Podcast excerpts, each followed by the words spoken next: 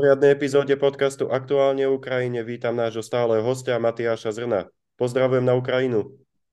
A já zdravím na Slovensko a do České republiky. Ruská invázia na Ukrajinu dostala v uplynulých hodinách úplne nový náboj. Očakávali ste, že sa stane niečo také? No, já jsem vždycky takový konzervativní v těch odhadech, takže se přiznám, že jsem tedy tohle to nečekal. I když Rusko by mělo člověka naučit to, že může čekat úplně všechno, takže když je možné jen tak napadnout sousední zemi, no tak proč by nebylo jen tak možné pokusit se o vojenský převrat. Zkrátka je to země neomezených možností, země, kde zítra znamená včera a kde se může stát i vojenský převrat, na což, čemu jsme už v Evropě poněkud odvykli. Takže jasně, já jsem vnímal tu stupňující se retoriku Evgenie Prigožina. E, jako bylo jakoby jasné, že to nějak asi graduje a něčím to vygradovat musí, ale že sebere 25 tisíc vojáků i tanky a obsadí Rostov na Donu, potáhne na Voroně, šadá na Moskvu, to se přiznám, že jsem nečekal. Prigožin žiada, aby mu vydali Šojgu a Gerasimova. Může to myslet vážně? Mně to trochu připomíná, jak kdyby to byla taková parafráze na nějakou pohádku, to znamená, že já chci, ne, ne, neutočím přímo na panovníka, ale chci hlavy jeho špatných rádců. E, Prigožin opakovaně útočil na Šojgova i na Gerasimova, e, většinou se vyhýbal přímé kritice Putina, e, zdá se, že v tomhle tom pokračuje, když si myslím, že teď už, teď už ty mosty byly spáleny. E, Putin nemůže v tomhle tom ustoupit. Eh, panovník v Rusku musí vždycky ukázat sílu, eh, rozhodnost a nemůže nějakému vzbouřenci eh, předhazovat svého ministra obrany a náčelníka generálního štábu. Tím by absolutně ztratil autoritu, která už teďka se otřásá, ale tímhle, tímhle tuplem. Prostě tím tou ozbrojenou spourou, tím co, tím, co v noci ze včerejška na dnešek Prigožin udělal, tak tím prostě překročil Rubikon, není cesty zpět, nedovedu si představit, že by prezident Ruské federace, autokrat, jakým je Putin, tedy jehož celá moc a postavení stojí na na projekci jeho vlastní moci, že on je ten, který Rusko ovládá, on je ten, kdo ovšem rozhoduje a že by teď musel se sklonit před eh, nějakým propuštěným kriminálníkem a předat mu svého ministra. Prakticky to vylučuje. Wagnerovci obsadili celkom bez odporu Rostov na Doně, údajně už aj Voroněž. Co to znamená? To je samozřejmě eh, zajímavé, eh, že postoupil takhle rychle. On to, ono to, na to mi zajímá spousta věcí. 25 tisíc mužů se dalo do pochodu. No možná ne všech 25, ale každopádně jsou to tisíce mužů s těžkou technikou, s tanky. Že si žádné další složky eh, ozbrojených sil Ruské federace nebo jejich služeb spravodajských nevšimli, že se něco takového chystá, tak nad tím zůstává člověku rozum stát. Jo. To nemůžete úplně utajit, že se, že se tisíce mužů vydá na pochod. Pak se ty tisíce mužů vydají na pochod a přijdou teda nějakých 100 kilometrů od hranice do Rostova na Donu.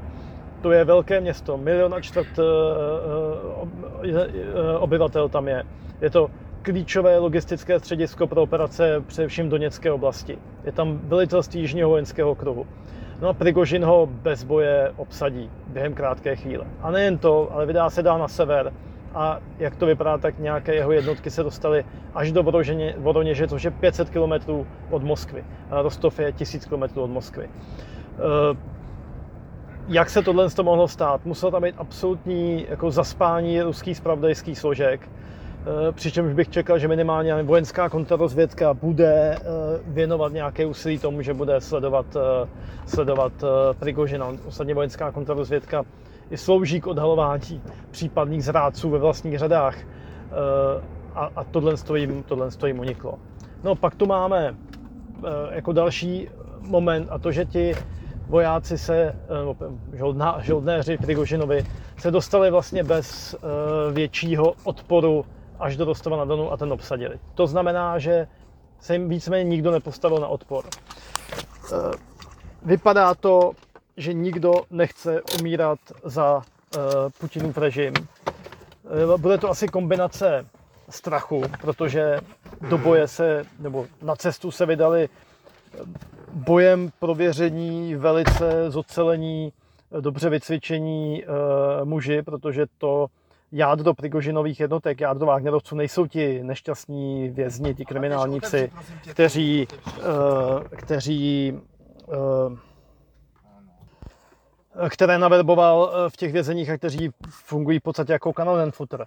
Ale ale jádro jednotek jsou většinou veteráni, veteráni speciálních jednotek ruské armády, eh, výsadkářů, eh, kteří z různých důvodů z armády odešli, ať už kvůli nějakým prohřeškům kázeňským, nebo protože jim vadila ta rigidní ruská vojenská kultura. Ale jsou to lidé, kteří mají eh, vzájemné pouto.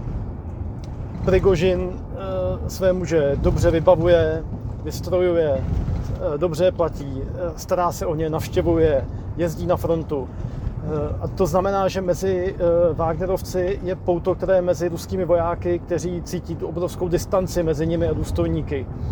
Jak se o ně to velení nestará, jak je vrhá do útoku bez, bez potřebného vybavení nebo bez, bez výcviku.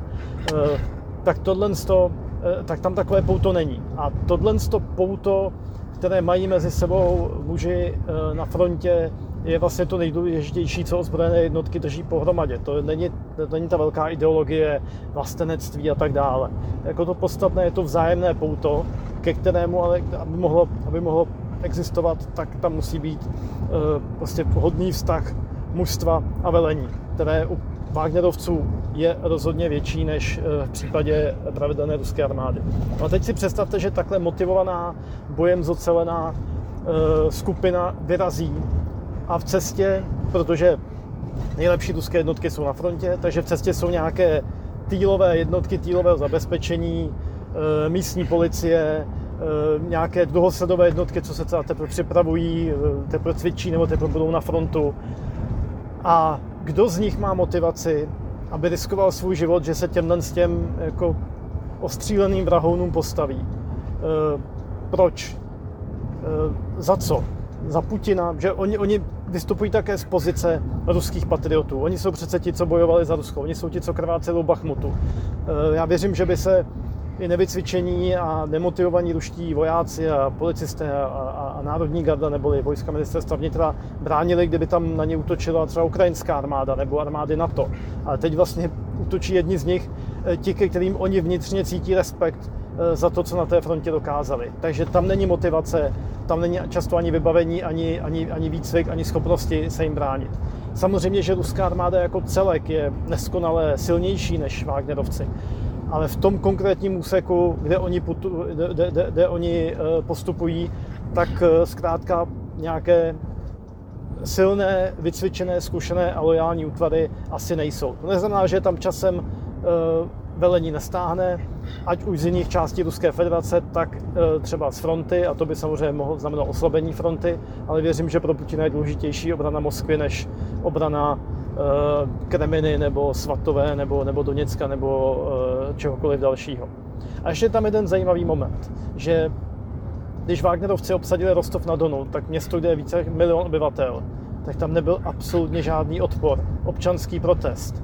Eh, vzpomeňte si, když rusové, když ruské tanky přijížděly do Chersonu, když obsazovali ukrajinská města, tak lidé si lehali pod tanky, přišli s ukrajinskými vlajkami.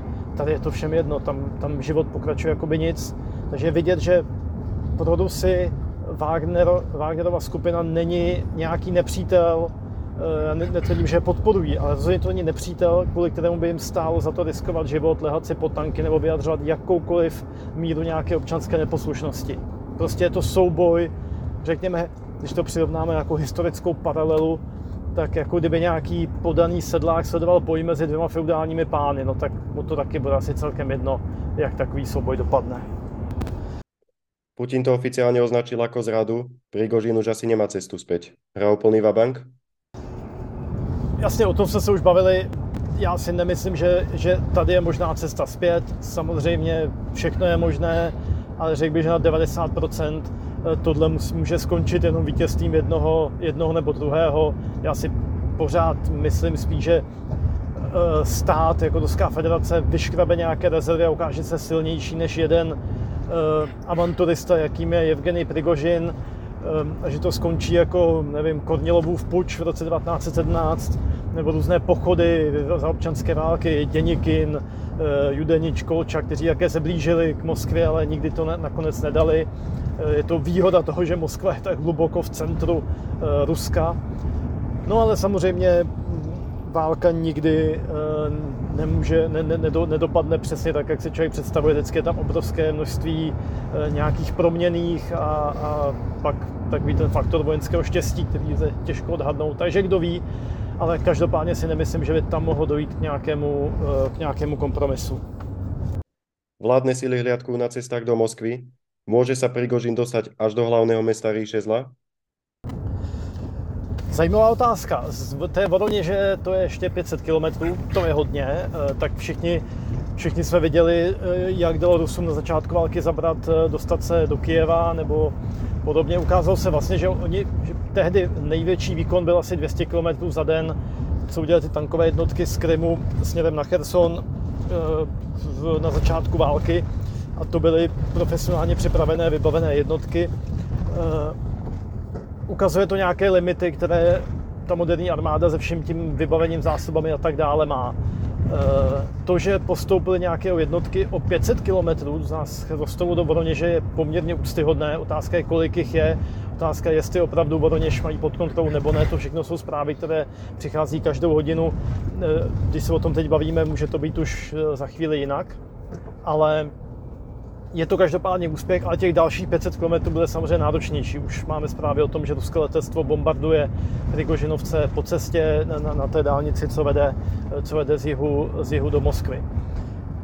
Pokud by se jim podařilo dostat se do Moskvy, eh, což pořád si myslím, že se spíš nepodaří, no tak to by samozřejmě jako byla neuvěřitelná věc a i pokud by byli nakonec v té Moskvě poraženi, tak je to něco, co prostě zásadně otřese důvěrou eh, v kremelský režim, tak, tak otře se to tou aureolou, ze které Vladimír Putin čerpá to, že je to člověk, který má všechno pevně pod kontrolou, že on je vlastně ten geniální šachista, přece, který to všechno řídí, eh, který všechny ovládá, který skrotil oligarchy, skrotil mafii, eh, zařídil Rusku, že je opět mocným, respekt, no, tak se to zdálo tehdy, mocným a respektovaným státem, pochopitelně před invazí. Eh, jo, a to všechno se, to všechno se v tu chvíli zhroutí, takže tím režimem to každopádně otřese, spousta lidí, kteří jsou na ten režim navázáni, důležitých klíčových lidí, ať už se na lidi v silových složkách, spravodajských službách, eh, v biznisu, oligarchy, eh, organizovaném zločinu.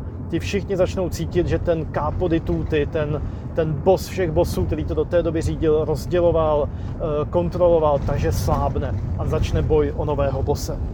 Může se Prigožinovi podarit, že se k němu přidá větší část ruské armády? Eh, Prigožin tvrdí, že ho vítali celníci na hranicích eh, Ruska a Ukrajiny, eh, že proti němu odmítli bojovat ruští odvedenci. Těžko říct, já si dovedu představit, že celá řada ruských vojáků cítí k Wagnerovcům nějaké sympatie, protože tam vidí efektivitu a vztahy a zabezpečení, které v té skorumpované a těžkopádné ruské armádě nemá. Na druhou stranu armáda je hierarchická struktura, to znamená, že by musel dojít nějak, že zvláště u těch důstojníků si nedovedu úplně představit, že by se na, na stranu té rebelie přidali. Musel by dojít nějakému opravdu jako rozkladu, e, vzpourám, ale ani to není vyloučeno. E, opět se vracíme Jedna z mála věcí, ve které s Vladimírem Putinem souhlasíme, i když v tom svém dnešním projevu přirovnal situaci k roku 1917 a je to skutečně e, trošku podobná situace a i tehdy e, důstojní vojáci povstávali, rebelovali, vraždili své důstojníky, opouštěli pozice, přidávali se buď k různým e, bandám, nebo šli domů, e, nebo nějakým konkurenčním ozbrojeným skupinám.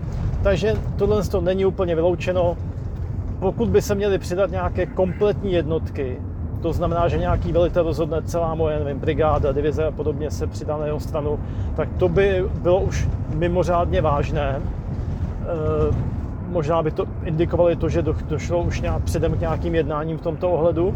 Znamenalo by to, jako s každou další takovou jednotkou by Prigožinová Prigožinův vliv rostl, protože by se ukázalo, že on je silnější a možná je lepší přidat se k tomu silnějšímu, dokud je čas. Na druhou stranu, jako tohle to bývalo zvykem třeba v Afghánistánu, v Rusku úplně ne, tam přece jenom, že by se takhle rozpadla, nebo že by se když už se armáda rozpadla, tak se rozpadla úplně anarchicky, jako carská armáda nebo armáda prozatímní vlády v roce 1917, ale že by jak si celé jednotky přecházely na různé válčící strany, to tam úplně není, není zvykem. V Rusku je zkrátka buď absolutní pořádek nebo absolutní anarchie. Aktuálně se nachádzate na Ukrajině. Ako reagují na tyto nejnovší udalosti Ukrajinci? No, Ukrajinci to sledují opravdu přilepení k obrazovkám, bych řekl, nebo tabletům, mobilům a podobně. Hltají ty zprávy, sledují to, protože to je jako obrovská věc, o které si sice opatrně, ale já to na nich vidím, že si od toho jako hodně slibují. Z celé řady důvodů. Tak pochopitelně ten první je, že chaos a rozbroje na území protivníka a mezi ozbrojenými silami protivníka samozřejmě jim nahrávají. No ale pak to jako vypadá, že by mohlo dojít jako i ke svržení Putina.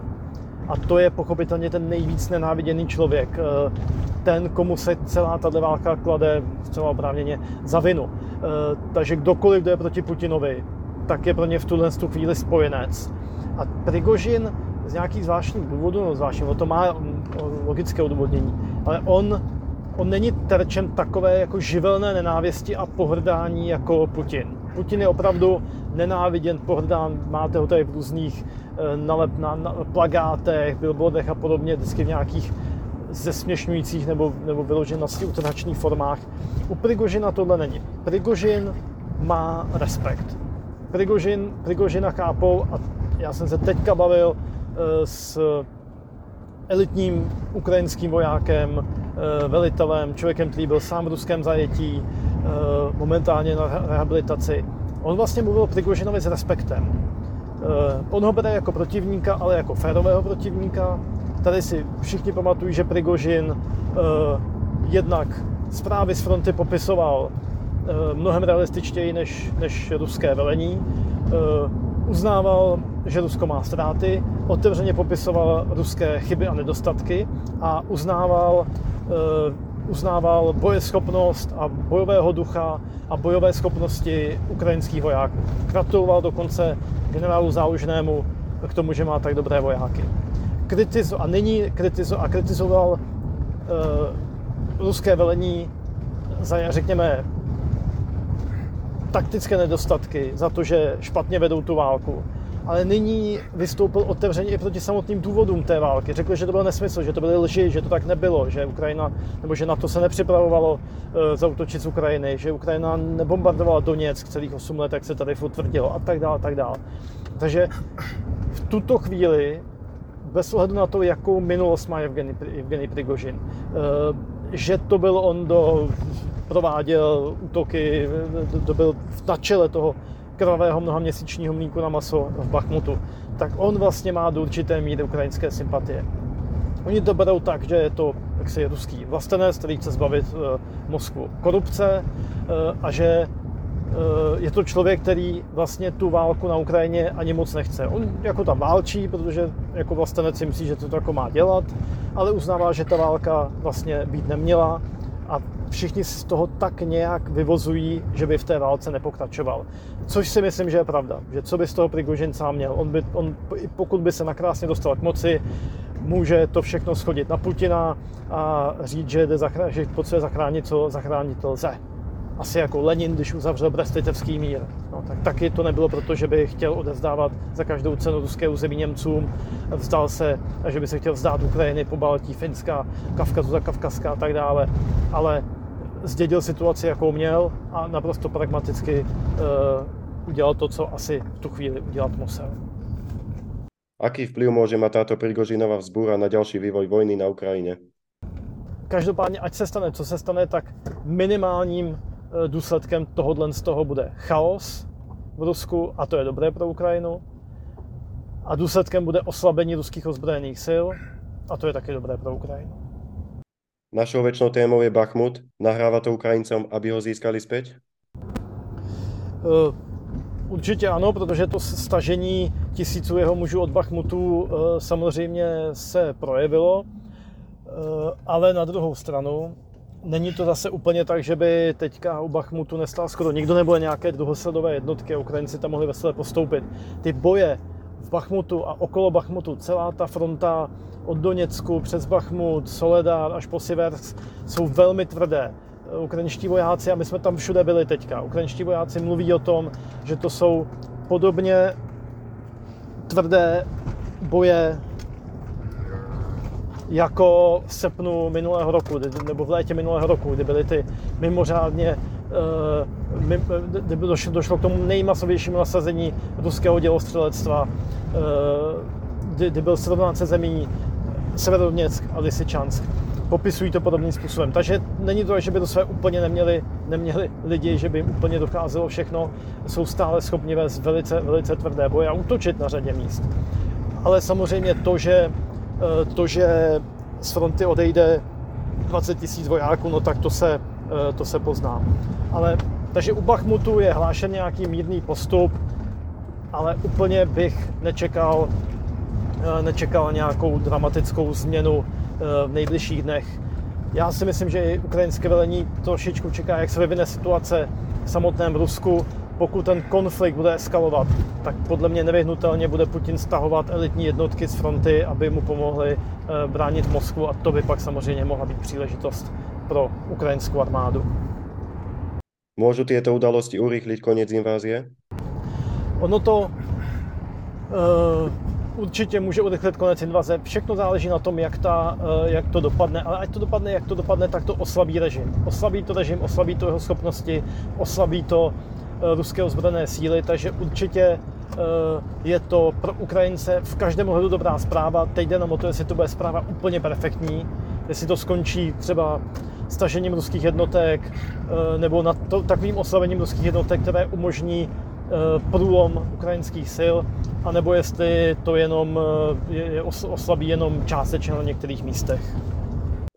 Ďakujem za aktuálne informácie. Tešíme sa na ďalšie dobré správy. Do počutia na budúce. Sláva Ukrajine. Já děkuji jako vždycky za pozvání a myslím si, že tohle, tuhle situaci budeme všichni sledovat nyní opravdu bedlivě minutu po minutě.